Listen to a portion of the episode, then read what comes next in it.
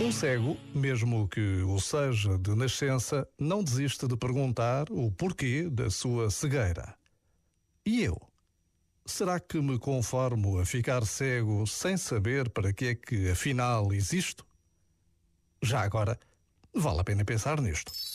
Este momento está disponível em podcast no site e na app.